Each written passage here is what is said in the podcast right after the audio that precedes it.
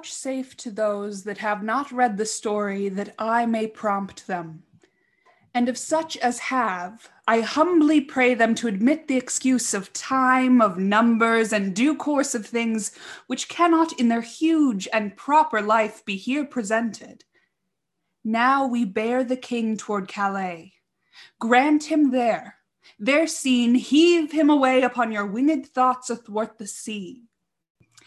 Behold, the English beach pales in the flood with men, wives, and boys whose shouts and claps outvoice the deep mouthed sea, which, like a mighty whiffler for the king, seems to prepare his way.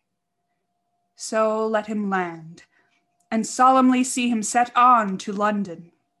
So swift a pace hath thought that even now you may imagine him upon Blackheath where that his lords desire him to have borne his bruised helmet and his bended sword before him through the city, he forbids it, being free from vainness and self glorious pride, giving full trophy, signal, and ostent quite from himself to God.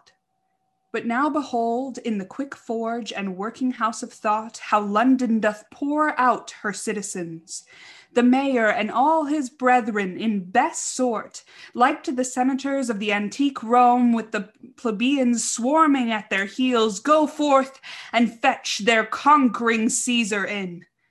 As by a lower but by loving likelihood were now the general of our gracious empress, as in good time he may, from Ireland coming, bringing rebellion broached with his sword, how many would the peaceful city quit to welcome him?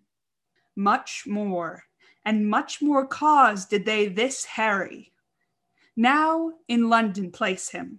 As yet the lamentation of the French invites the King of England's stay at home. The emperor's coming in behalf of France to order peace between them, and omit all the occurrence whatever chanced, till Harry's back return again to France. There must we bring him, and myself have played the interim by remembering you tis past. Then brook abridgment, and your eyes advance after your thoughts straight back again to France.